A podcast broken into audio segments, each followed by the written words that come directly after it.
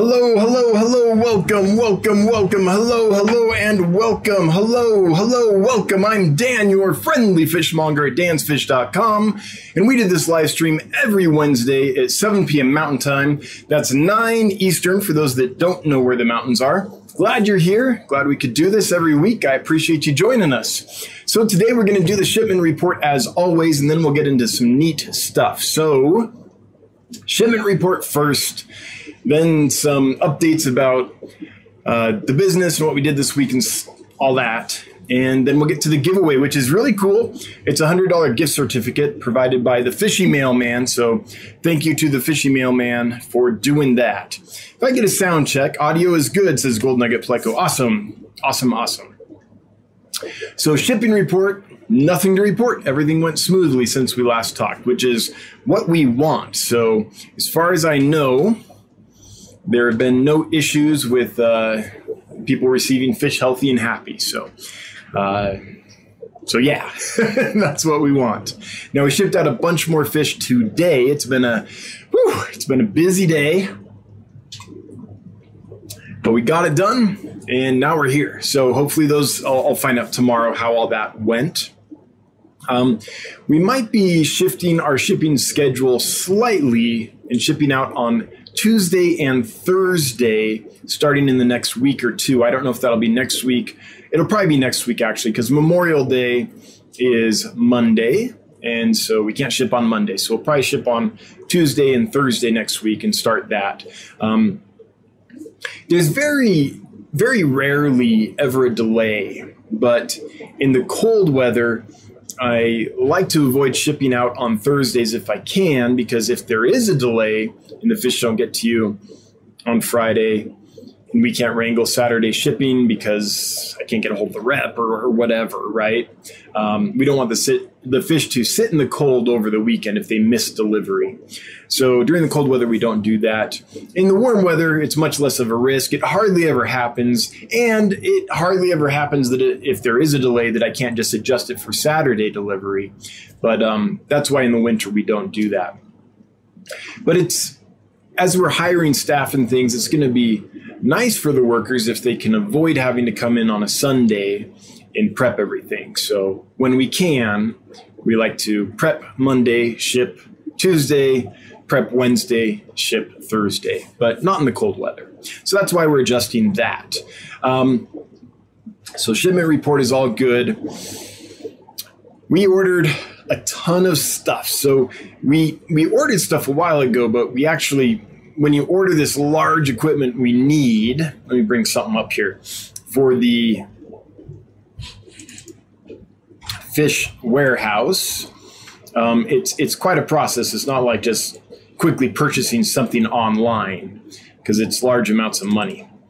Um, and you, you're in contracts and things like that versus just let me just pay for it. so let me bring this up real quick and show you what I'm talking about, what we've been working on.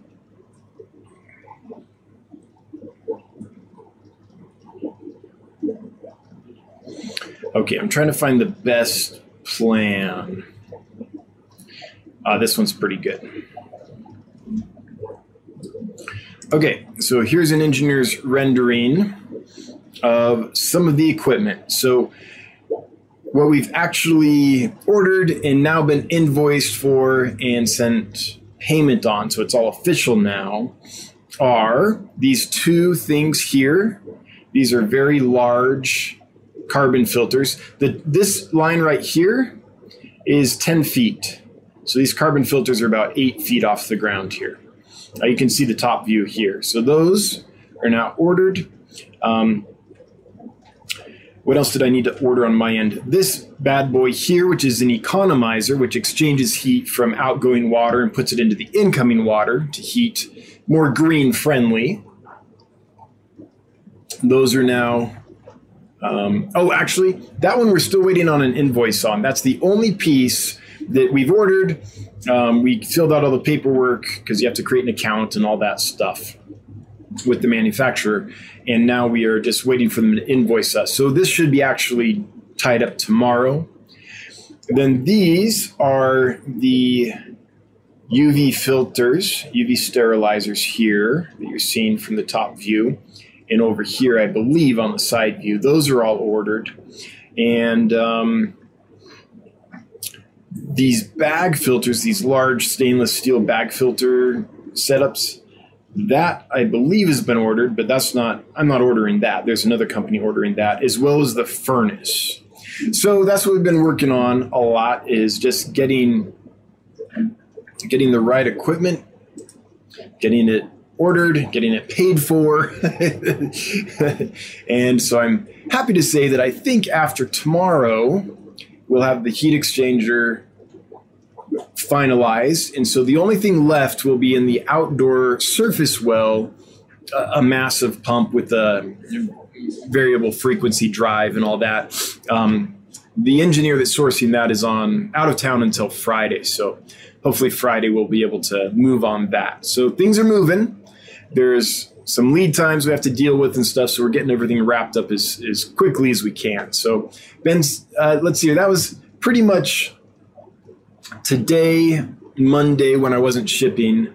Uh, well, since Friday, we've pr- pretty much been going back and forth, getting that all set up and ordered between shipments and prep and, and all that stuff. So that's been my world for a while. The other thing I've done is I cleaned. It's, it's, it was getting to be a disaster down here. I just hadn't like anytime I'd open a box, was kind of like, okay, got the thing I need. Don't have time to deal with this box right now. Set it aside. You know, is that kind of scenario for the last several weeks. So we cleared out here. We got Chris an official workstation so he can be more efficient. So he's all set up down here. Um, and I'm getting Jonathan's workstation set up as well. So it's basically been expansion stuff ordering equipment, getting people settled, making sure that they have the, the workstations and the supplies and the right computer and everything they need to work effectively. So that's what we've been working on. The other thing we've been working on is we've been reviewing applications. I want to thank everybody that sent in a, a resume and a cover letter for the position here of um, Chief operations officer or fish happiness officer here at Dan's Fish. Thank you so much to everyone that applied. We're going over those um, and starting that process. It's not going to be a super quick process. Uh, we're, we're being very careful with this hire, but it's coming along. So that's pretty much me. Um, yeah. Oh, the other thing is we landed a new import last weekend. So Saturday, we spent the whole day pretty much. Uh, we got new fish in and, and, took care of them and everything. And uh, the courier service from Denver worked like a charm. I'm so happy about that. I lost Friday a lot of it. So I got my second COVID vaccine shot on Thursday of last week, Thursday afternoon. And the first one, I was like, ah, my arm's a little sore, and I, feel a little off, but nothing, nothing big, no problem. So I wasn't expecting what what happened, but I woke up Friday and I felt like I'd been hit with a sledgehammer. Man, it was.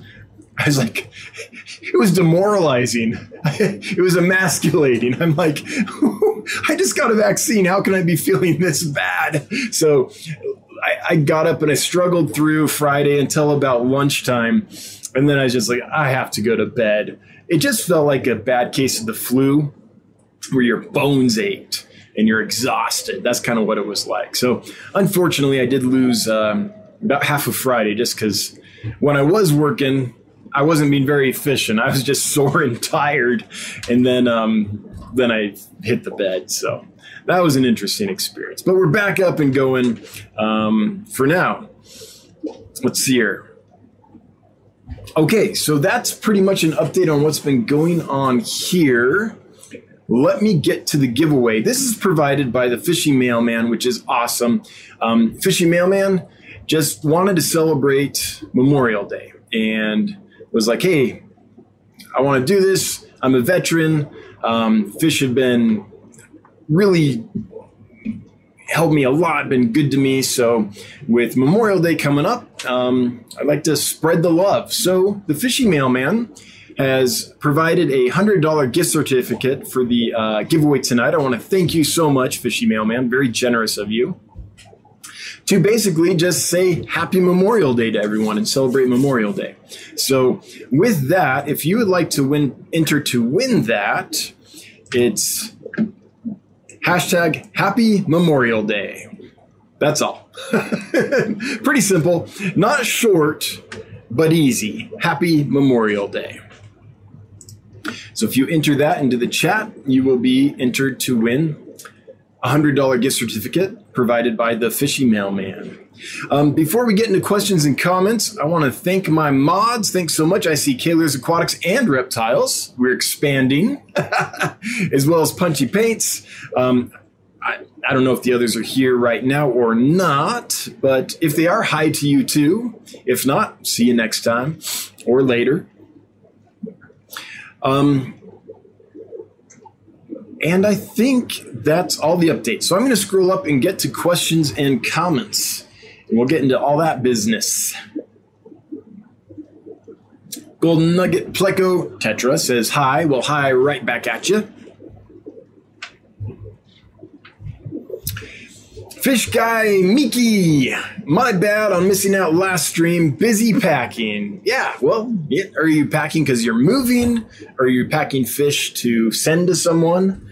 Um, but either way, hope it went well. The fishy mailman. I wanted to support Dan's Fish and you guys get some awesome fish. Yes. Thanks again, fishy mailman. It's very generous of you. Very much appreciated. Lunatic Fringe says hello.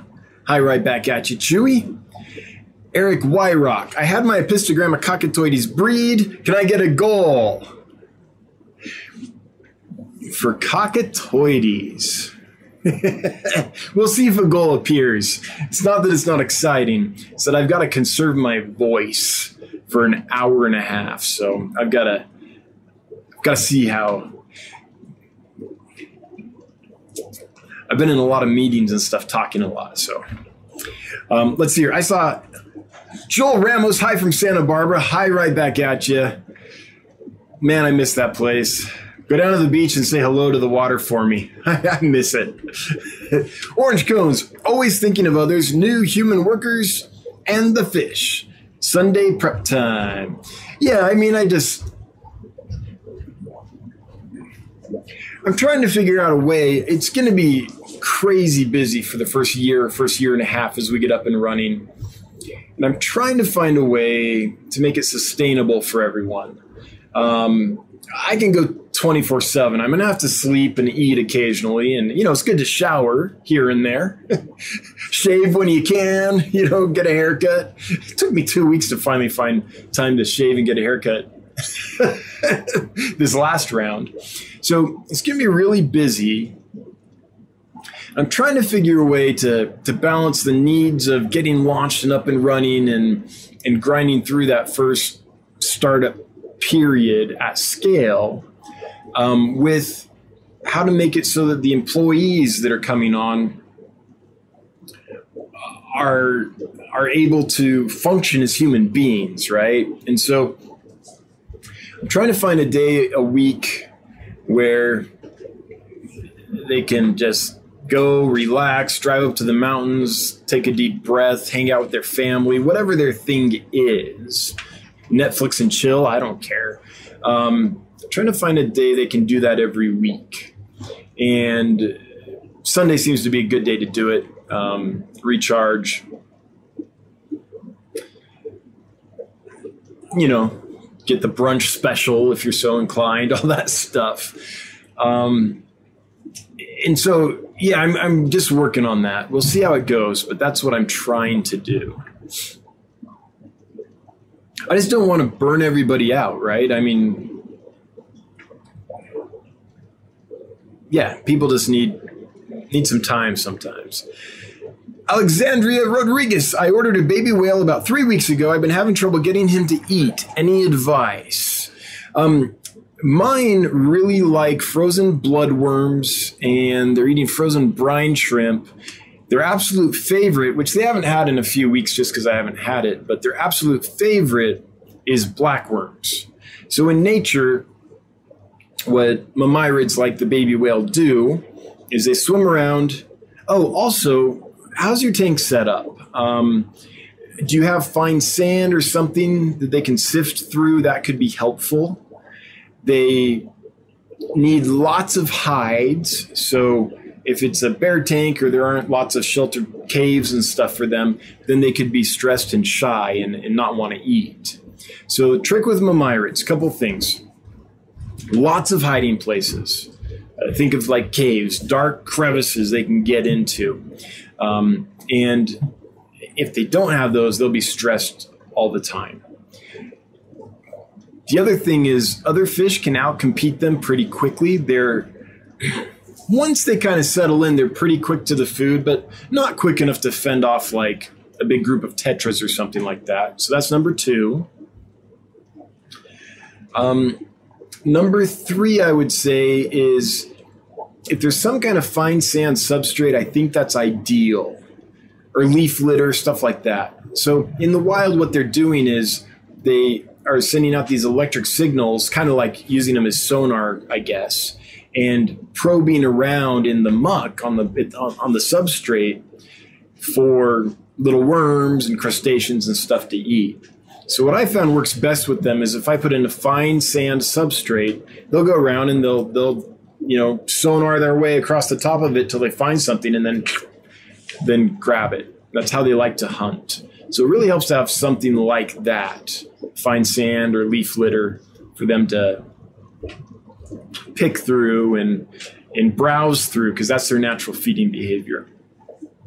The other thing with mormyrids is I really think they do better in groups. They're a very communicative fish. They actually speak to each other constantly um, through electrical signals. They, they ping out these electrical signals and talk to each other that way. That's how they communicate. And I'm not an expert on them. So this statement might be wrong. I just haven't, not as knowledgeable about them as some other groups of fish. But I think it's possible that they might do best in groups. Because if you're a mormyrid and you're in a tank all by yourself and you're constantly sending out these signals and no one's ever responding, you you don't have that um, affirmation of the community. It's like, oh man, I'm here all alone. What happened to the rest of the guys? Something must have eaten them. It's scary out there. There's a problem. You know, I, I'm not sure, but I suspect maybe something like that happens with them. So I would think a group of them would probably be more at ease, just because then they can communicate and get the responses and stuff that they're accustomed to receiving. So that's another thing to think about. Um, but what I would start with, because the probably the easiest thing, is are there enough caves and shelter? Make sure he's not getting out competed, and then try some blackworms, some live blackworms, and hopefully that'll help for you.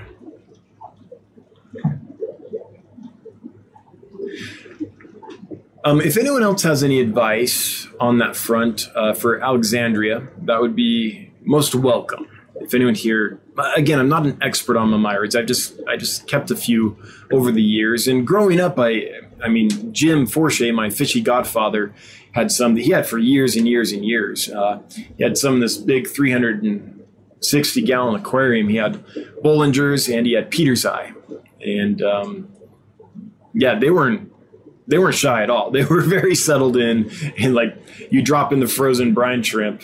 Well, you'd thaw first for them, but you, you put in the brine shrimp, and they were like boom, pretty immediate feeders. So, but but they've been well established for a long time, and there's a big group of them. Kids Aquatics, any further update on the African tetras? Bob, I hate to say it, but they're still not doing well. It doesn't look good. I have not been able to figure out what's going on. We're talking about one species. We're talking about the red eye African tetra. Poor Bob has been waiting for, I think, two years. And I finally got some in, and they did great. No problems at all. Went through quarantine, no issues. Sent some out, everything's good. And then, uh, when was it? I can't remember the exact timeline, but a little while after all that, um, I lost a few. And so I was like, oh, what's going on? A day or two later, lost some more. So it's like, oh, now it's now it's not just a fluke thing. It's well, fluke. Uh, that's not a good term when you're talking about fish. illnesses in fish because that's anti-fish illness. That's not just a happenstance thing, um, and it's it's kept going like that, Bob. And I've tried several medicines. I've tried everything kind of that I know to do, and I'm still losing them. So I'm not sure. Sometimes in situations like this, just over they, they never stabilize completely and they seem fine and then a few days later it's like oh lost another one acting fine sometimes it goes for a week or so and you're like okay now they're ready and you're about to sell them and then another one goes down sometimes they never quite recover then other times i don't know why but other times it's like you give them some time and long enough time, they just stabilize and it goes away. So I'm not sure which one this will be, but as of now, there's still issues there. I'm sorry. I, I, know, Bob. I know you've waited for a long time for those.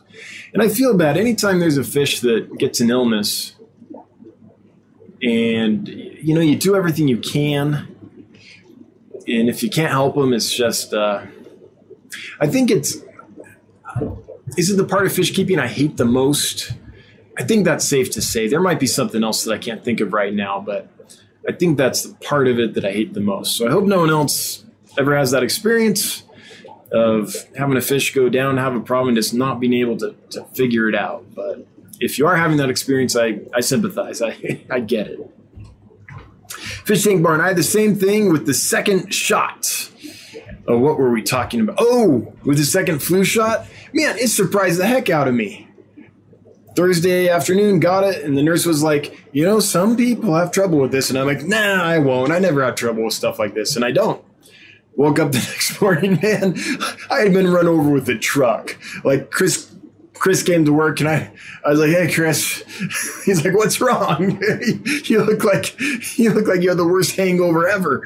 No, just got a flu shot or a, a COVID shot. Yeah, just I hope that doesn't happen to most people, but I'd be prepared to like lose a day. it was not pretty.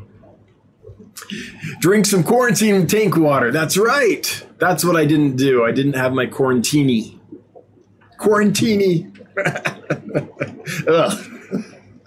All right, I'm scrolling up here because chat jumped on me again. So here we go. I'm looking Oh, I don't know if I can get back to the top. The next one I can see here is Mike Stambaugh that says, Did you ever bring in Tanganyikan killifish? I've been told they don't ship well. Um, if you left a question or comment above Mike Stambaugh here, let me show you right here. This is as high as I can go. And right after all the Happy Memorial Day entries, um, if you left one above that and I didn't get to it because chat jumped, then feel free to leave it again. We don't let's make it easy on the mods and not spam you know questions or comments over and over. But if I actually skip you, uh, then feel free to post it again.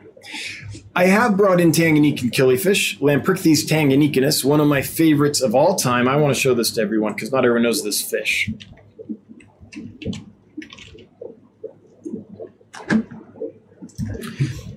This is just an amazing, amazing fish.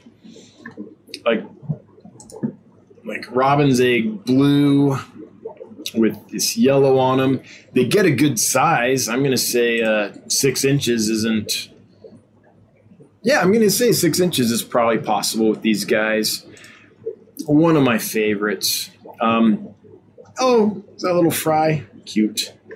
Anyway, love these. Have kept them, have bred them, have raised them in the past. Um, and I wouldn't say they're bad shippers. I would say they don't ship well when they're not properly prepared. Um, yeah, most people just do a horrible job shipping fish, period. But if you properly prepare them, then I found them to be pretty rock solid. With the caveat that I was sending babies around, I don't know, an inch, inch and a quarter, something like that. I have not tried to bring in or send out adults. My preferred way to do it is to buy eggs. I think last time I did it, I bought like 100 eggs. Hatch them out, raise them up. They're big eggs. They're easy to raise if you keep the water clean. They hate ammonia, they hate nitrite. But if the water conditions are kept clean, then they raise really easily because they hatch at such a large size. I mean, the eggs look like like miniature trout eggs or salmon eggs. They aren't as big, but they're good sized. Eat baby brine shrimp right off the bat, and they grow fairly rapidly. So that's my favorite way to get them. Big group, raise them up. Then you have a big breeding group, and you can raise babies and sell them from there. So adults, I'm not so sure, but eggs and small fish, they do just fine. Fish guy Miki packing because we gotta move. Oof, yeah. Oh, I think did we talk about that like couple weeks ago that you're moving? I can't remember. Lots of people are moving. but anyway, good luck. I I know what a grind moving can be, and I got some pretty good news. Well, stop with the teasers and say I've got some pretty good news and what it is. Let us know. Cancer Train, 300 gallon stock tank with nine Myloplus silver dollars, 12, did I say that right? My, my Lopulus, I didn't get the second L. Myloplus silver dollars, 12 Geophagus brasiliensis. What kind of top dwellers should I add? Madagascar Rainbow just didn't do it for me. Hmm. So one of the tricks there is those silver dollars are such fast eaters. So the trick is going to be a lot of the surface dwelling fish are kind of sit and wait predators that kind of hang out and when something lands they go over and eat it they aren't necessarily rapid swimmers to the food so i'm trying to think of a true surface dweller like something that pegs to the top that is quick enough to the food that a silver dollar or a group of silver dollars won't outcompete it How big is like a? No, I've never kept those. I was gonna say maybe a Hujeta gar. Um, how big do those get? Would that would those get too big?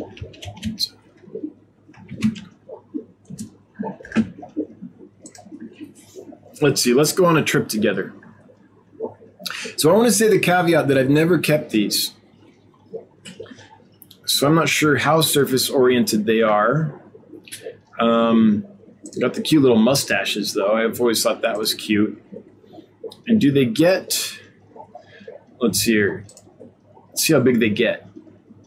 I think they're one of the smaller ones and might fit in a tank like that. 25 centimeters. Yeah, so that's not a giant fish. If someone knows that those are truly surface oriented, um, my thought is those might be big enough and tough enough to hang and get to the food, but I don't know for sure. Okay, what else? I mean, Madagascar rainbows kind of are in the top third of the tank, but I wouldn't call them a true surface dweller. I don't know. I'm not really thinking right now. I'm sorry, Cancer Train. I'm not thinking of like a true surface dweller, by which I mean like a hatchet fish or a um, African butterfly fish or a half beak or something that really does stay at the top. That is also big enough and quick enough to the food. I'm someone out here help us out because my brain failed. Now, I can think of fish that might be more surface oriented than others, like uh, there's some rainbow fish and stuff like that, but true surface dwellers, not sure.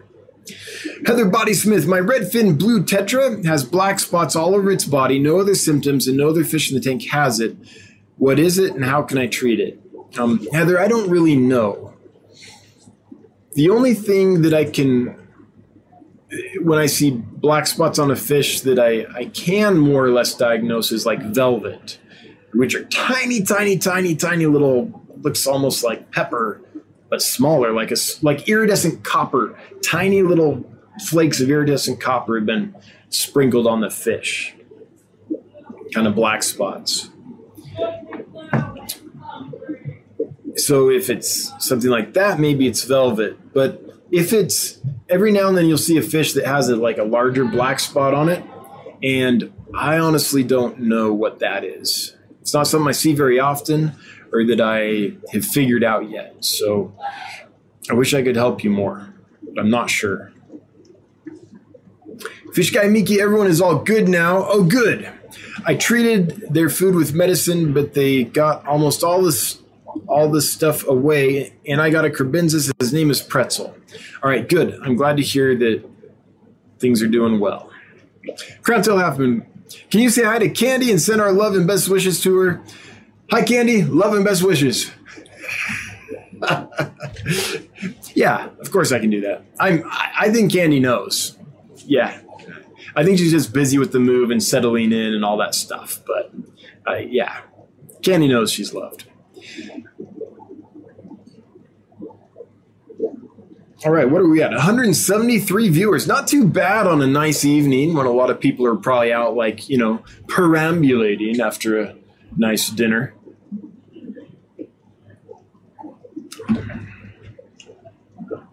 Paul Soltero. So, what interesting fish came in? So, Paul talk about it next live stream. Um, we got some cool stuff that, that came in for sure. I'm very excited about, but I, I don't want to talk about it until they're actually ready to go. And, and here's the reason. In the past, when I've done that and talked about the fish before they're like, you know, pretty much ready to go, I get a bunch of emails of people saying, like, hey, I want you to hold this for me, and I want you to hold that for me, and hold that, and the other thing. And uh, that turns into this logistical nightmare that I'm just not set up to handle, honestly. I don't have like reserve software that I can keep track of all that. It's like sticky notes and those uh you lose a sticky note, you get an un you lose sorry, I can't talk. You lose a sticky note, you get an unhappy customer. So that's one one reason. The other reason is until things are through quarantine, I don't want to really announce, "Hey, I've got these," because what if they do poorly, right? I don't want someone to be all excited about, "Man, I like that fish," and then be all excited about it and want it and be waiting for it, get the tank all set up, and then be like, oh, you know what? Those those didn't go through quarantine well. Now that almost never happens. But it's not the experience I want a customer to have. Sorry, it's going to be three more months. There's something going on. I'm trying to figure it out. You know, I don't I don't want them to have that. So next live stream, we'll talk about that in detail, what came in, and um, go through the whole thing of what each fish is. It should be a good one. There's some there's some awesome stuff. Crown tail half moon, good to see you. Can you use aragonite in freshwater as replacement for corals to keep pH stable? Sure. Aragonite, crushed coral, in my opinion, pretty much does the same thing as far as trying to add some calcium to the water. Yes. Now, there's some people that prefer one over the other, but they, they both work. Lunatic Fringe. Mormyrids is one of my favorite fish families from Africa. Another group of fish that I'm studying is little Microsynodontis. Well, I do have one that I can show you. I have Batesii, which is a cool little Microsynodontis that I just need to get listed. It's it's ready to go and stuff. I just have to get a picture. They're hard to get pictures of and get it listed, but they're these little guys a little bumblebee African catfish, if you will, um, closely related to the Synodontis, and they stay small. They only get, uh, I think, uh, I think we're talking couple inches, and really cool little fish. Really peaceful. Like to be in big groups, and um, they're like a Synodontis in behavior. You put the food in, and it's like boom, cloud of little catfish swimming around to eat, and looks like 3.5 inches is what Seriously Fish says is their maximum size. I've never seen them bigger than two inches or so, but I usually sell them, you know, before they get full size on me. But Batesii is the one I'm able to get in. Um, I would say regularly, but I have a supplier that they're often on on his list. Um, I, I'm hoping to get some more species in too, though because you know the problem with most Synodontis is they just get too big for a lot of tanks. So it'd be nice to have a micro option, right?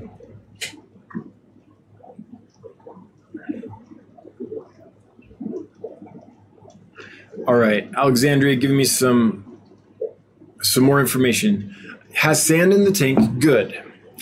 I put him in my planted community because he was I was scared he was too small for the 55 gallon. Okay. Okay, gotcha. All right. Um, let's let's try blackworms, Alexandria, and let me know how that goes. Um, hopefully that works. Hey, Skippers Aquatics or Aquariums, good to see you. S&T Aquatics, we have a platy that was normal for a couple of months, but now has a crook spine. Is this a genetic condition or could it be something else? Um, yes and yes. I, you know, you hear lots of things in this hobby about crook spines, and I'm not sure that we really know in every situation. um, I think there are illnesses that can do that. I think there are genetics that can do that. I think age can do that. I think like a, a rough pregnancy for a, a female live bearer could do that. I think malnutrition could do that.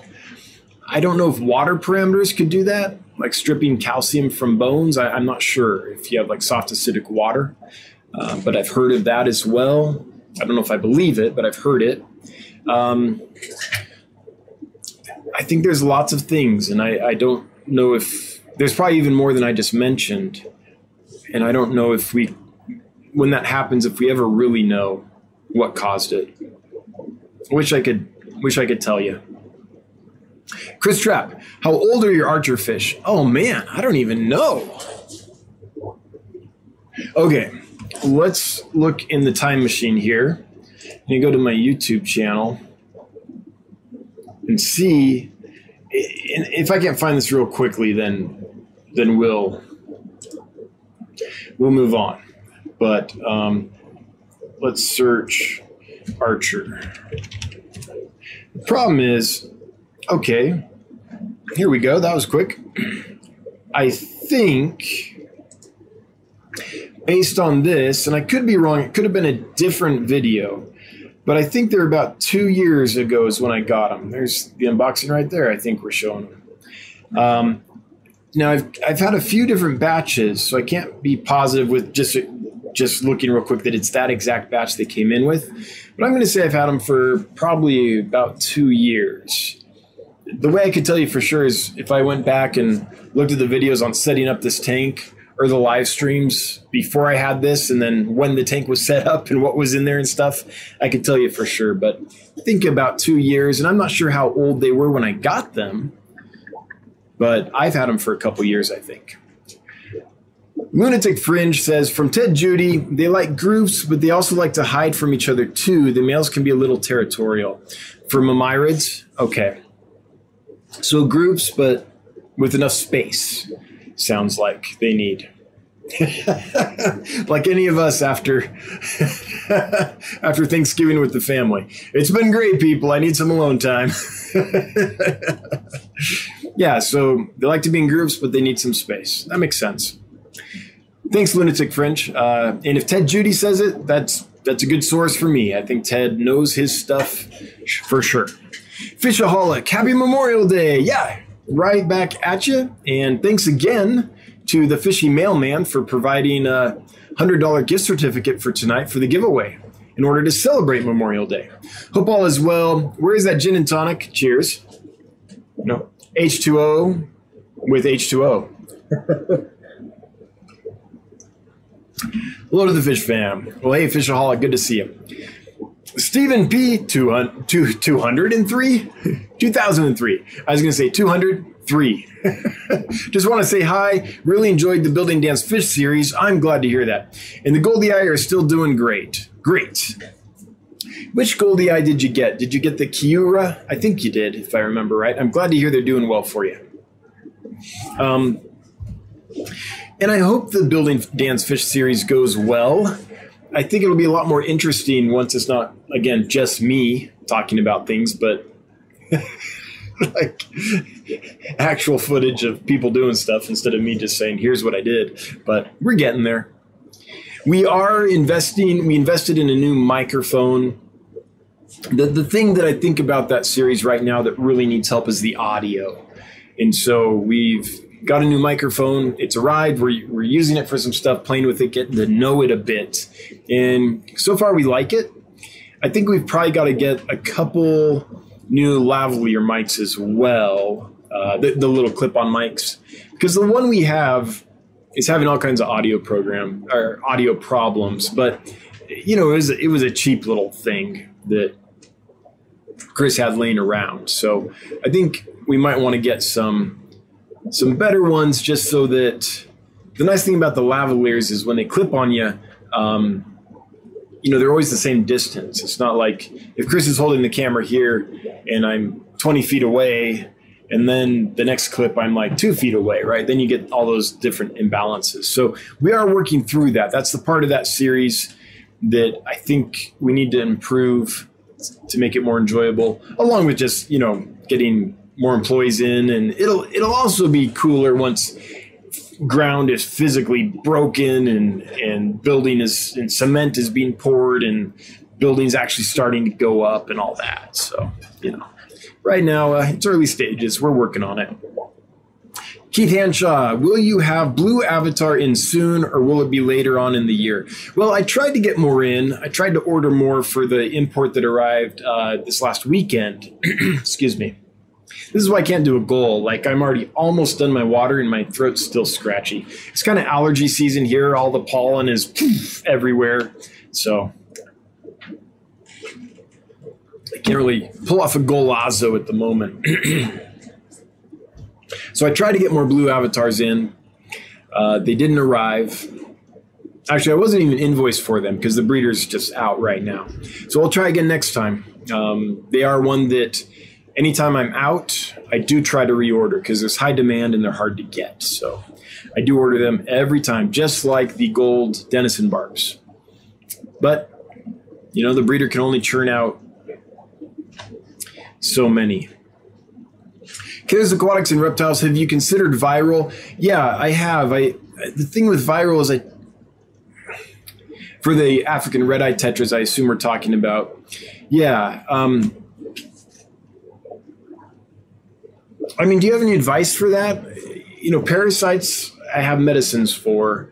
Bacterias, I have medicines for. Viruses, I, I don't know what to do other than keep them as de stressed as possible keep the water really clean and uh, and give them a good diet. But besides that, I don't know what to do. So, although Bob, didn't you? I mean, it's been years now, but wasn't there a product that you had told me about early on? Um, if I'm remembering right, it might help with viral infections. Um, if you could Am I remembering that right? I think I am because Bob brought it up, and I didn't know at the time. I think, or didn't remember that Bob was like a nurse and, and worked with a lot of animals and, and stuff. I think I remember. I think I remember Bob saying that and me being like, "Oh, I don't know about that," because I didn't realize that Bob kind of knew what he was talking about in that area. I think I remember that right, but sorry, Bob. All these years later. Um, if I'm remembering that right, if you could remind me what that was, I'll I'll give it a try. Right now, it's kind of like just trying to keep him in a de-stressed environment with good food, hoping some rest helps helps their immune system catch up if it is a virus. And I don't even know if it's that, you know, I don't know for sure. But I've tried the parasite stuff and I've tried the other stuff. So the thing I'm left with is virus at this point, if it's a pathogen.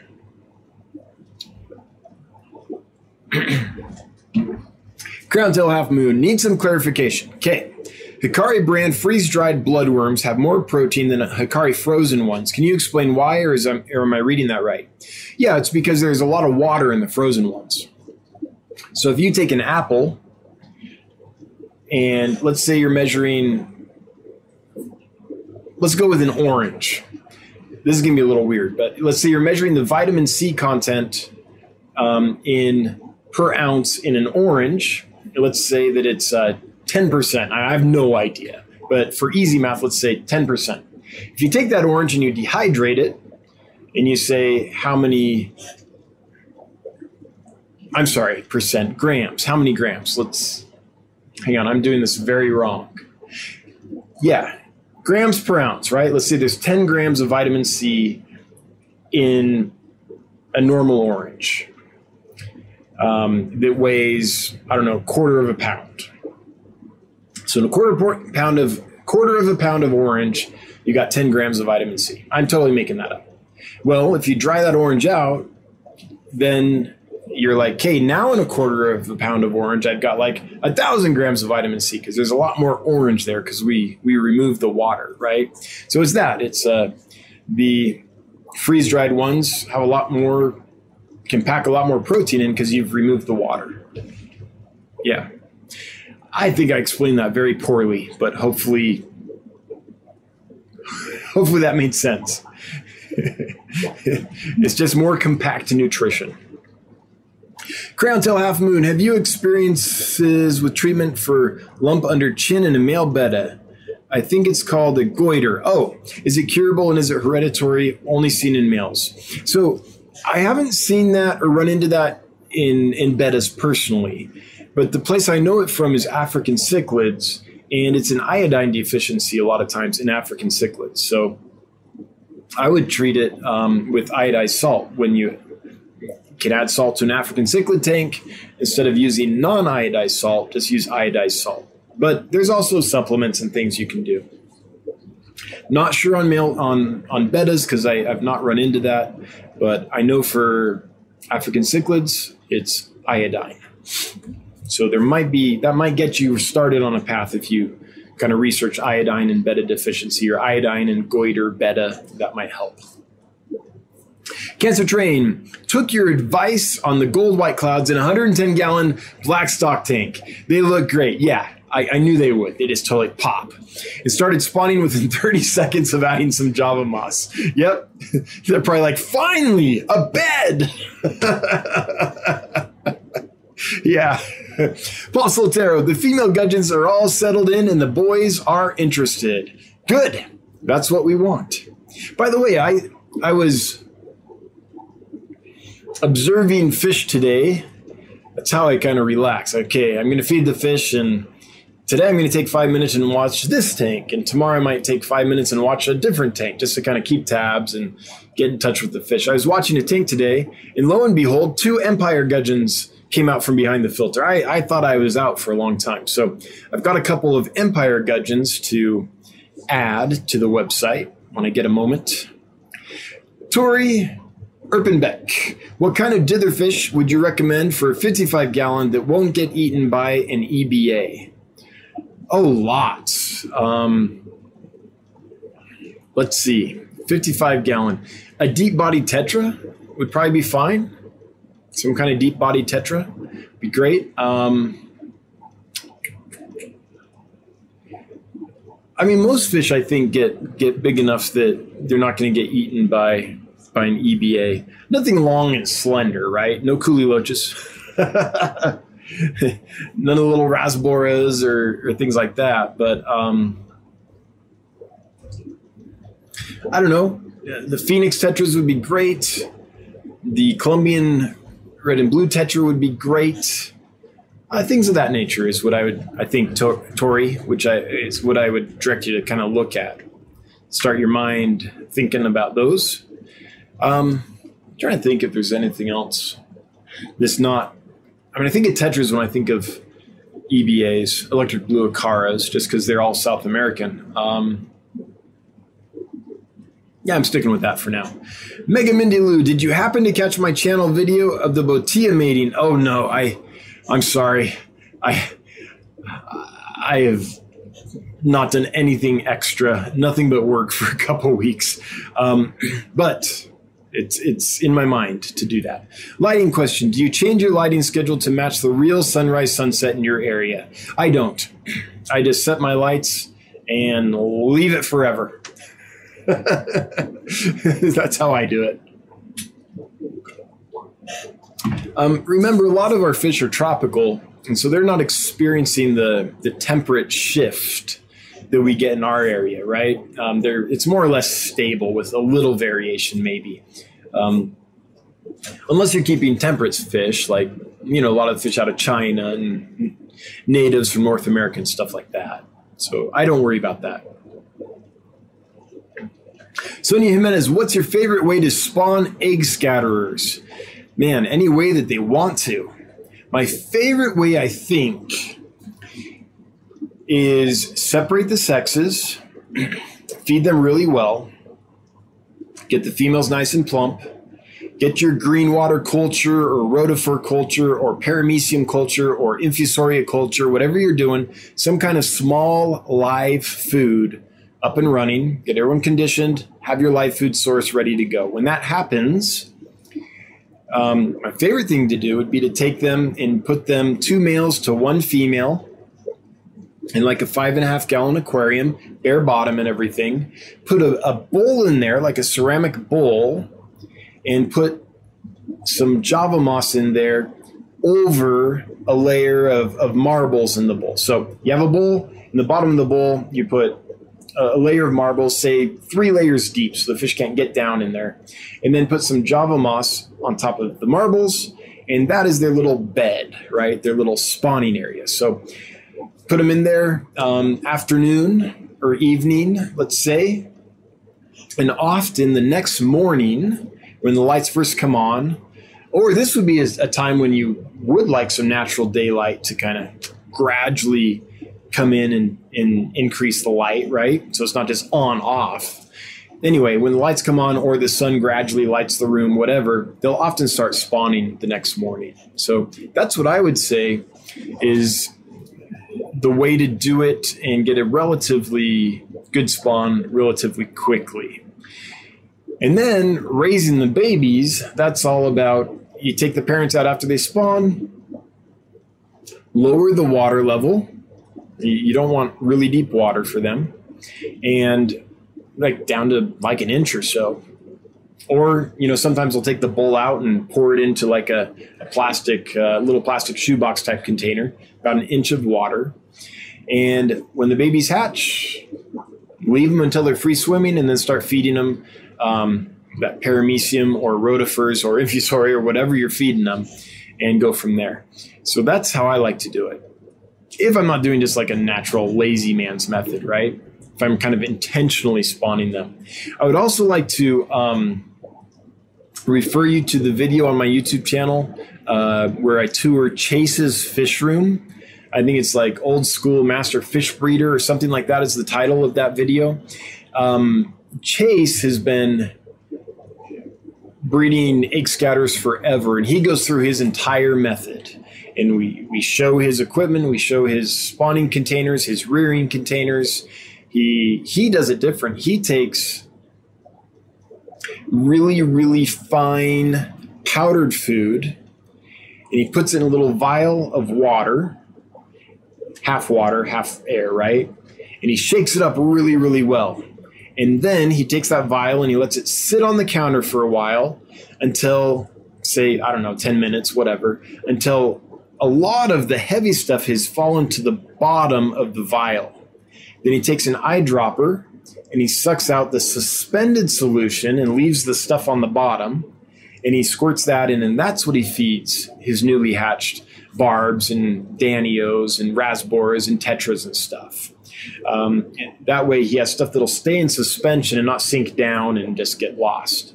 So that's his method, and his he knows more about it than I do. So I'd recommend looking at Chase's video.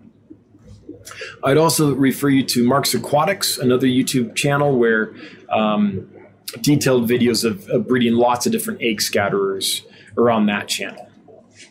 So those are my thoughts on it. Is it Mikey or Mickey? I'm going with Mikey today.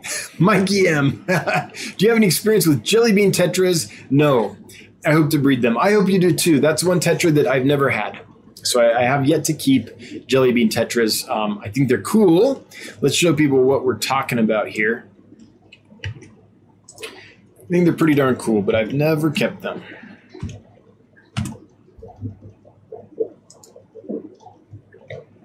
All right, here we go. Jelly bean tetras. And look really cool. I don't think I've ever actually even seen one in real life. Maybe I have, but I can't can't remember it right now.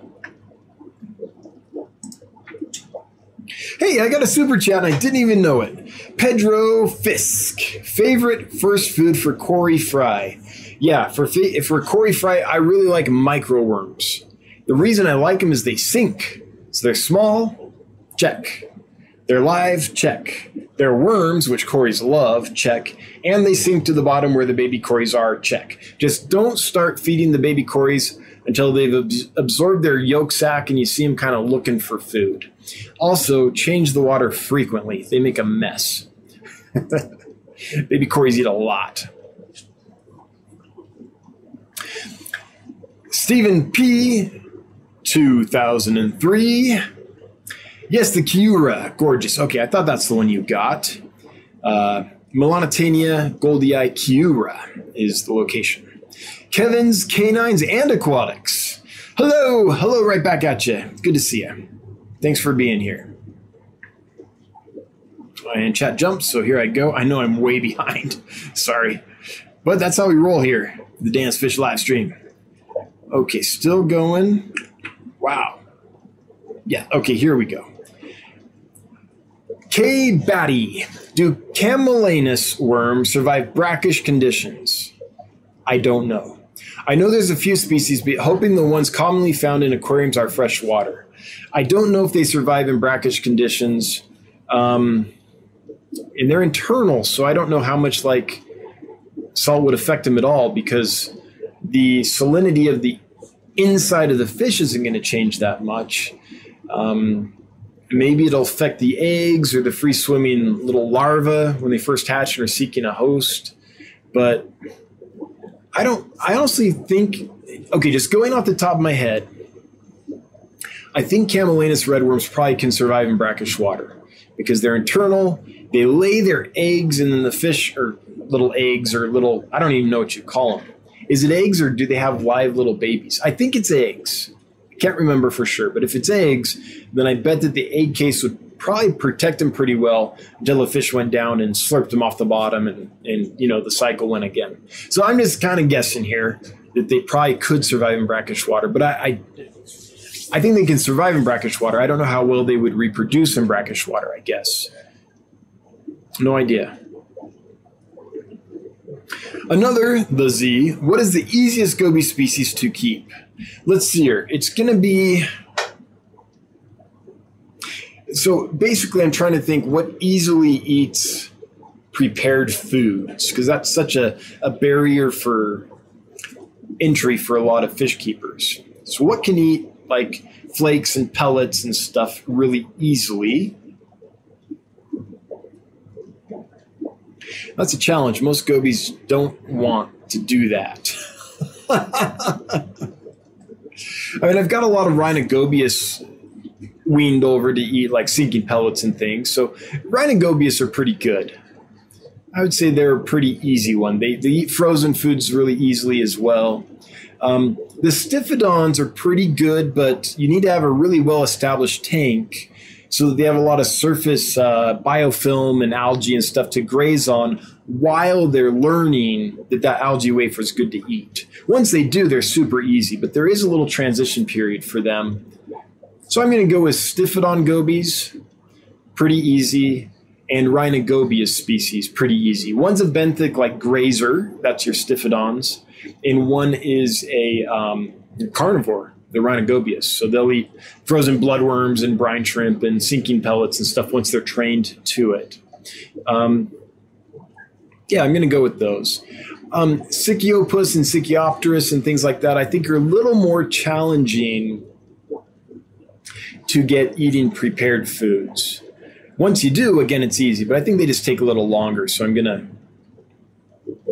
I mean, they're hardy. They're, they're in every other way.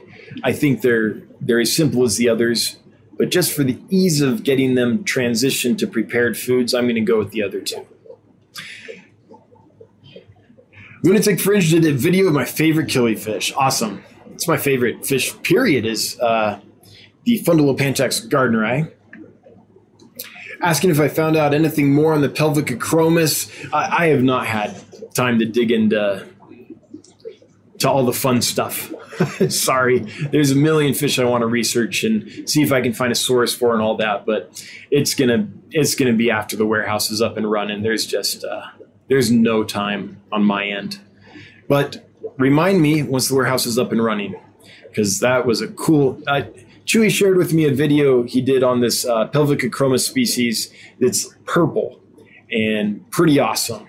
And I, I want to see if I can find a source for it, but I won't have time to dig in and do that research until until I have time. Alfredo Villarreal, what's your favorite food to feed bristlenose or the best food? Uh, variety. Um, so with all fish, honestly, I want to make this clear. Variety to me is the best. So with with plecos, it's not a single one. It's but there's a couple principles. It's food that sinks and doesn't like make a big mess when it gets waterlogged. So I really like algae wafers. I like carnivore sinking pellets because I like to. They need their veggies, but I like to give them a mix. Um, I like green beans, French cut canned green beans for sure. I like zucchini.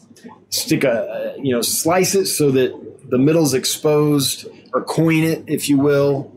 Um, put a fork in it and sink it in the aquarium, and they'll eat that. If they don't go for it right away, t- try blanching it, just boiling it slightly for a few minutes. Sometimes they'll go for that quicker. Um, all kinds of fresh veggies and stuff they'll eat. So I'm going to go with on prepared foods, algae wafers, and a, a, large meaty sinking pellet. You can mix them, right? Give them some protein every now and then. And then also some veggies, like actual vegetables. But I wouldn't say there's one. I don't think any one food typically has everything in it that a fish needs. Um, there, there's some extremely specialized uh, fish. I get it that kind of eat one thing, but almost all the fish we keep in aquariums are eating lots of things. Most of them are omnivores that are eating. They'll eat some detritus just to stay full. they'll ingest the microbacteria and and different. Um, microbacteria, not, uh, microorganisms and algae and stuff that's in the detritus. They'll nibble on some algae. Oh, look, I found a worm. Let's take advantage of that. You know, they, they're opportunistic. They eat almost everything. Now, there's some dedicated piscivores and stuff like that, or molluscivores and things that are more specialized. But in general, variety is key. Sam Darling, any recommendations for tank mates for a school of giant Danios in a 75 gallon? Yes. Um, not a specific fish, but the principle I would go with when trying to stock that fish is something good sized and that you can somehow feed. they won't get outcompeted by a school of giant Danios. So there's a lot of cichlids, I think, that learn about feeding time and food, like electric blue acara, I think would do fine. You might need to, to like feed floating foods in the top corner over here, and once the Danios are scoot or like mobbing it, then grab some sinking pellets and throw them on the other side for the acaras. You know, there's some tricks like that, but um, I don't want to say large cichlids. You know, they'll eat Danios, but like electric blue cara, when they're full grown, they're boisterous enough they can get up in there, and I, I think it's hard to outcompete them once they learn about feeding time and where the food is and what they have to do. So that's one. but in general, fish like that. Not necessarily cichlids, but stuff that can get through that churning school of Danios and get, get some food. Or stuff that if you drop in like a large sinking pellet, because the Danios aren't going to be able to snatch that up, they'll have to work on it. Um, we'll come over and compete with the Danios as they chow down on that. Barbs would be great. Um, you know, I'm, I'm, leaning towards barbs and large cichlids, but not big enough to, to eat the Danios. That's what I'm thinking of. I, I don't think if it's a large school of Danios, I, I don't think I would do rainbows. I have a feeling that they might be stressed out and outcompeted, even though they're pretty quick to the food. Danios are just a whole nother, another category of chaos at feeding time. So, oh, um, some of the like I would say maybe Pictus catfish if they don't get big enough to eat giant danios, which I don't think they do. But check that before you got them. But they're super fast to the food too, and they can compete. Stuff like that. Ty Hunsaker throwing down two bucks. Thanks, thanks, thanks. Always appreciated, never required, but it does make the wife super happy every time $2 falls out of the computer screen. Thanks, Ty. I'm up late. Hi, miss y'all. Thanks for being you. Hey, back at you, Ty. Miss you too. Hope I can see you again someday. And um, keep taking pictures of the moon, buddy. I like when those come across my feed. Globe Gaming, any good mid-water food? I have a rocket gar that is getting outcompeted because the food sinks too fast.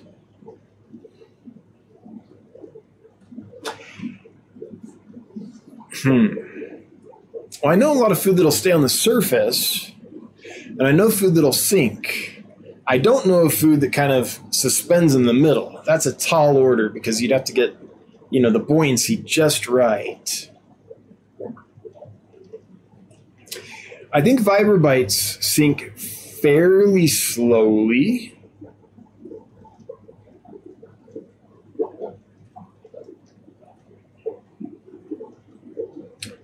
I can't think of anything that's like midwater buoyant, though. I'm sorry. I really can't. I mean, guppies. Those are midwater buoyant.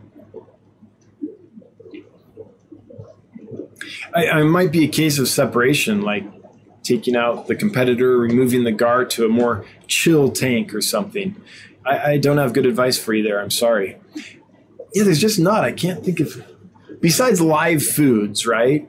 I can't think of anything that's kind of buoyant like that, kind of midwater.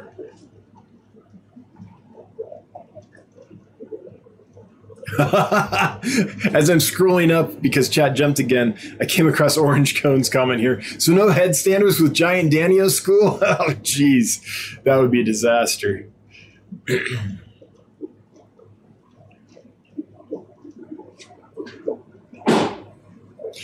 oh, good. it's Mick. It's not Mike and it's not Mickey. It's Mick. Okay.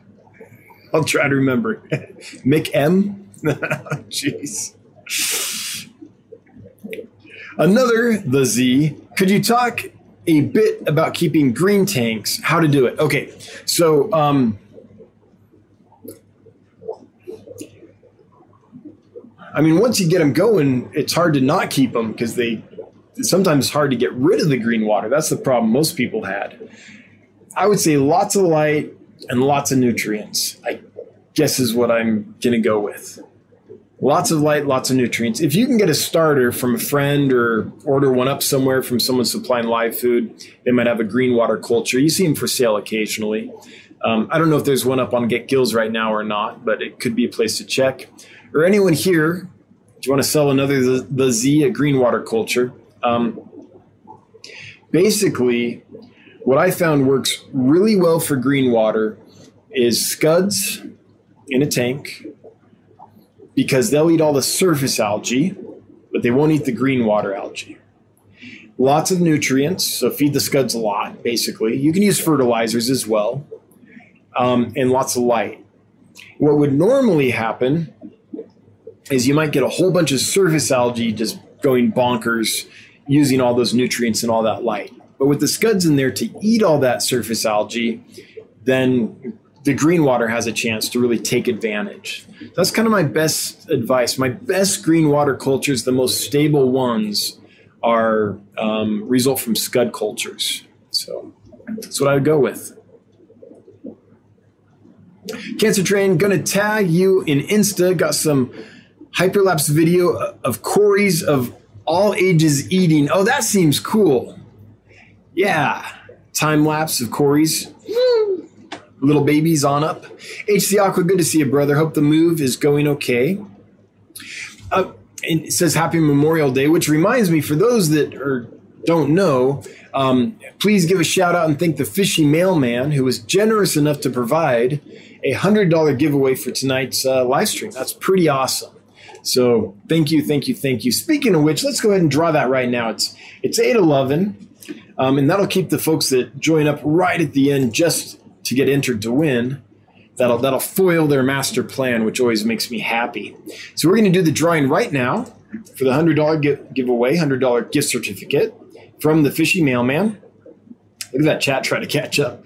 And the winner is Rescue Dog Treats. Awesome. Rescue Dog Treats has been uh, active on this channel and, and customer stuff for, for quite a while. So Rescue Dog Treats, it's it's nice to see that it was you. Congratulations. And um, you've got a couple minutes to chime in. Let us know you're here because you do have to be present to win. Um, that's the only real rule and we'll get you that gift certificate. And while we're waiting, let me scroll here. The next one, that was Cancer Train. K Batty. Tank is almost empty, empty, looking to salt the eggs and larvae. I don't know if it would work or not. Um, I don't. Would you would you give it a whirl and let me know? I'm I'm curious. Or does someone else here know? Um, can Camallanus redworms reproduce in salt water in, in brackish water? I don't know. Rescue Dog Treats is here. All right. Congratulations. If you'd send me an email with your first and last name. Oh, no. Just send me an email. Say, hey, I'm Rescue Dog Treats. I won because I don't have to mail it. I'll email it to you, the gift certificate. Um, congratulations. And thanks again very much to the Fishy Mailman for providing that awesome giveaway. I, I think I speak for all of us. We say we appreciate it, and that's very generous of you. Um, just out of the goodness of his heart, in order to celebrate Memorial Day and make Memorial Day more meaningful. So, happy Memorial Day, and thanks again. Queen Seondok. Can licorice gouramis be kept in moderate hard water? Yes. Can they live with wild bettas in a 20 liter? I would say yes, as long as, depending on the wild betta. There's lots of wild bettas that would outcompete and and or eat licorice gouramis. But once the licorice gouramis learn learn about feeding time, they're pretty Johnny on the spot at getting there. They don't eat fast, but they go and they start, you know, picking at stuff pretty quickly. Um, so I would say, I think with um, like brownorum and coccina and rootlands, um, rutilans, um, hendra, maybe stuff like that. The small little wine bettas, if you will, the coccina complex. I think they probably go just fine with. I haven't tried it, but I haven't kept them together. But I know that I know both those groups of fish well enough that I think it's going to be fine. Now the thing with the moderately hard water is is once wild bettas and licorice gouramis and samurai gouramis and chocolate gouramis, all those all those kind of black water anabantoids are properly recovered from shipping, they're pretty rock solid fish. The problem you run into is their their environments, including the licorice gourami, are so acidic that they're almost sterile. The bacteria doesn't live well in acidic environments. So you take this fish from this environment that doesn't have all the pathogens in it that we have in our aquariums, especially if we have hard water, just because hard water, you know, is a place where all those things can thrive. You take them out of this kind of sterile condition, this acidic condition, then we put them in aquariums, and now they're exposed to all these different pathogens. So those are groups of fish that I think need to be carefully quarantined, um, prophylactically medicated because they need to be able to recover from shipping, start eating well, um, get accustomed to aquarium life so that the stress goes away before they have to combat all those pathogens that they've never experienced before or or exist in such limited numbers in their natural environment. So um, that's the trick. Once they've gone through that quarantine process and are adjusted and um, aren't in a constant state of stress, in my experience, they do just fine in, in even pretty hard water. You got to keep it clean. They don't like ammonia at all because it doesn't even exist in their natural environment. It's too acidic. They don't like nitrite at all. And they have to be well adjusted after import and then they're fine. So that's my that's my experience with them. Swiss Aquatics throwing out $2. Thank you so much. FYI, the bettas I won are breeding. Oh, that's great news. Thank you. Hey, you're welcome. And fingers crossed right back at you. I hope they do well. I hope you raise a nice batch. And that's great to hear. Hope you're doing well, Priscilla. Kelly Foreman, my Sicyopterus love extreme sinking wafers. So do my rainbows. Yeah, yeah, for sure. Um, like once the once the gobies learn about prepared foods, then they're good. In fact, when I feed my Sicyopterus, um, I'll drop in a wafer and they'll go up and grab it before it even hits the bottom. And then they'll take it over and start chewing on it. Then they'll swim off and another one will come and chew on it for a while. Then I'll swim back and be like, get off my wafer. It's this big, it's fun to watch. It's very active feeding time with those gobies. But it takes a while for them to learn that that's food. It's not like a fresh import. You bring in those gobies, put in algae wafers, and they go start eating them. It takes a long time to kind of train them. Oh, I eat that. But once they do, yeah, they're then it's hard to stop them. Algae wafers or sinking wafers, kind of anything big that sinks and doesn't doesn't fall apart quickly. I think is what you want to go for for those kinds of gobies. And they like bloodworms too, Sicyopterus. If you give them a treat of like frozen bloodworms, and they love scuds, like live scuds, they'll, they'll chase them all around. It's super fun to watch. It's not easy for them to eat them because they're kind of grazers, so they'll like grab them and it's it's a bit of a struggle, but they, they get it eventually. W. Marion, any possibility of samurai gouramis coming in soon? Um, I'm not going to bring any samurai gouramis in probably until the warehouse is completed, or or any of those those blackwater species. Um, I think they're going to just benefit really greatly from that fresh water and the volume of, of turnover that the warehouse can provide.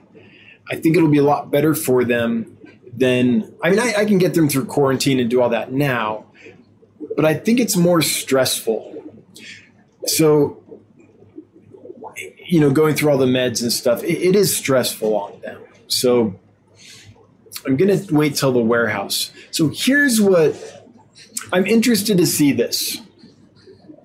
So, I've been running some A B tests uh, I haven't made videos of this or anything, and it's not because I haven't wanted to. It's it's literally it's just time. I just haven't found the time. So we have something that's going to happen when, when we move into the warehouse. Right now, the way I manage new imports is be, besides you know clean water and and all and observation and all that is through medication. In the warehouse, I'm not going to be able to use a lot of medications because the water from the warehouse goes back to the local creek, right? The local river. And I don't want to be putting fish medications into the river. You know, that's that's that's a no-no. Now, there is a UV sterilizer, so that'll probably break down some. And if we ever had an instance where we like had a, a, sick tank and we really needed to treat it, we could shut off the incoming water and we could treat it, and then we could remove that water and just run it through a carbon filter for a while before we took it out. There there are ways to do it, but at scale in a flow through system that returns to a local river and a natural waterway I'm looking for different ways to quarantine and and get fish through um, after import and get them settled and hardy and stuff without using so many medicines. So I've been doing some A/B tests where um, I take a group of fish and I put half of them in the normal quarantine thing. Um, in fact, you'll see this if you look at some of my my last few unboxings. Uh, not all the fish went immediately into the quarantine system as we know it, the, the sterile system. They are quarantined because each tank is its own thing, right? They're all separate. But I've been like trying, okay, I'm going to put some of these in the sterile system and use medicines and all that like normal. I'm going to put some in the non sterile system and see if I keep the water flow going and things, um, how they do. And what I found is from my main the, main supplier I'm using now out of Indonesia does such a good job prepping fish and packing fish and shipping fish. And what I found is most species do just fine. There's no appreciable difference between the two systems, except for blackwater species, licorice gouramis, samurai gouramis, chocolate gouramis, things like that. And so as I'm developing new procedures and processes that can work at scale in the warehouse and, and doing those tests so I'm ready when we move into the warehouse. Um, I've, I've, learned that about that group of fish. And so that's why I'm not bringing any in um, until we get to the warehouse. Because then I, then I think we'll be just fine. But that's where I'm at. I'm just trying different things, trying to learn about what I need to do in the new system.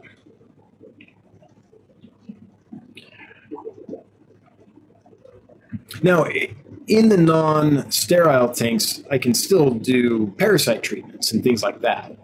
But uh, the the antibac the, the antibiotics I can't use in an established ecosystem. I can only use those in like in a, a sterile hospital tank type quarantine situation.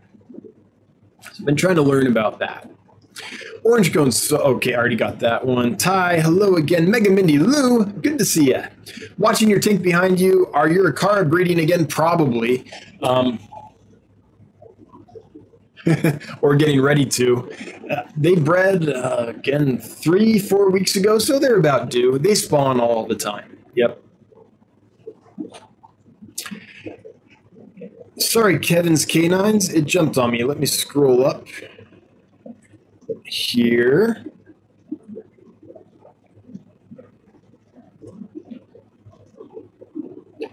There it is. Kevin's Canines and Aquatics. When breeding egg lanes, egg scatterers, I believe you suggested separating the males and females. Yes. When and how do you usually sex them, especially CPDs? CPDs, let me see if I can show you. It's about the the color on the anal fin is what I usually go with. Um, Celestial Pearl Danio. Okay, see if I can find an example. Now it can be, okay, here's an example right here. This is a female. This female has some orange and then the fin is clear. There's no dark margin after the orange. This is a male. On the anal fin, we have orange, then a dark margin, after the orange. And then this one has more orange and another dark margin, right? So that's a male. So what I do is I look at the anal fin and orange, no dark margin, just orange and clear, female. Orange, dark margin, male. More orange, more dark margin, really a male, right? Um, so male, right? Orange, then a dark margin. Oops, whoa, what happened there? Sorry, I didn't mean to. Ah! Female, orange, clear. So look at the anal fin. Um, yeah, that's probably enough examples to give you the idea. All right, hopefully that was helpful. That's the way I do it.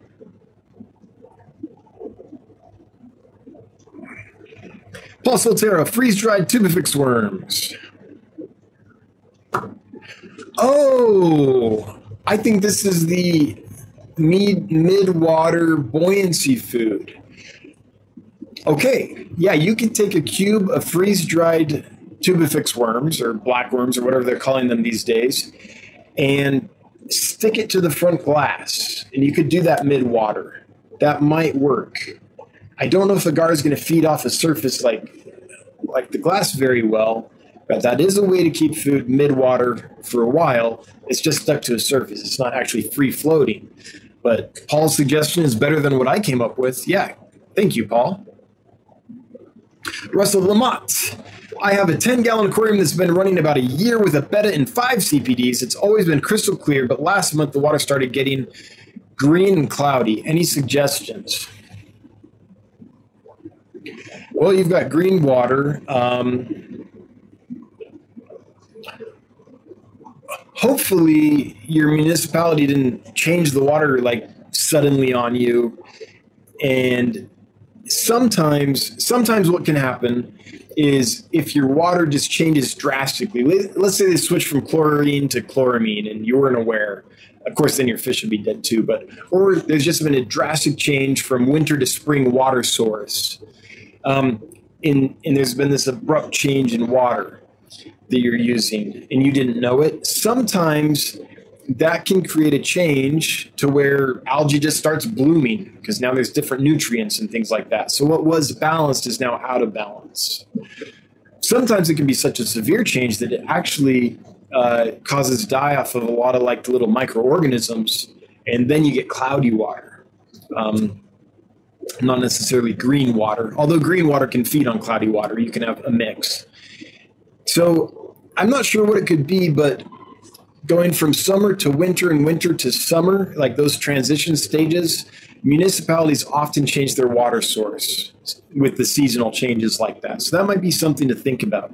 Other than that, it's a question of um, nutrients and light, like any algae, a balance there you can change a lot of water frequently and kind of tone it down. You can do a blackout where you take a, a, dark blanket saying cover the tank so there's no light in the tank for a few days. That can help. Or you can use a, use a UV sterilizer.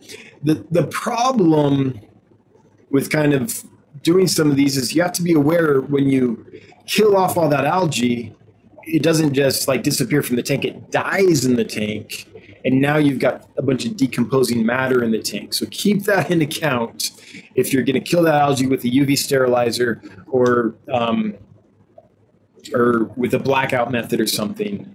Just keep an account. It's going to be a lot of organic material decomposing, um, and you might need to keep tabs on ammonia and nitrite and stuff. But for long-term maintenance of a tank that's consistently having trouble. This doesn't sound consistent, but if you do have consistent green water problems, I would say um, if you can't find the balance between light and nutrients, then the hack is a decent UV sterilizer. That'd be my thoughts on that. One more minute. I have got to shut it down. Um, so thanks everybody for being here. I want to thank my moderators first and foremost, just because I so appreciate them volunteering their time every week and making this live stream function. So thank you, thank you, thank you. I want to thank the Fishy Mailman for providing the giveaway tonight. $100 gift certificate. That's pretty generous. And happy Memorial Day to you and to everybody. Um, thanks again. Everyone that left a super chat, awesome. Love it when money falls from the sky. Thanks. Everyone that asked questions and comments, I appreciate you making this lively and interesting with your questions and comments. If I didn't get to yours, I apologize. I, I do my best, but you know, I very rarely reach the bottom of the chat. So rarely that the last time I did it, someone sent me a commemorative mug. for the occasion. Thanks again, Orange Cones. Um, hail to the Lurker Nation. Everyone watching on replay, thanks for watching. I hope you can be here live someday, but I get it. Life is busy. No worries. I'll be back next week, same bat time, same bat channel. Until then, I sincerely hope everyone has a great week. See you then. Um, bye bye.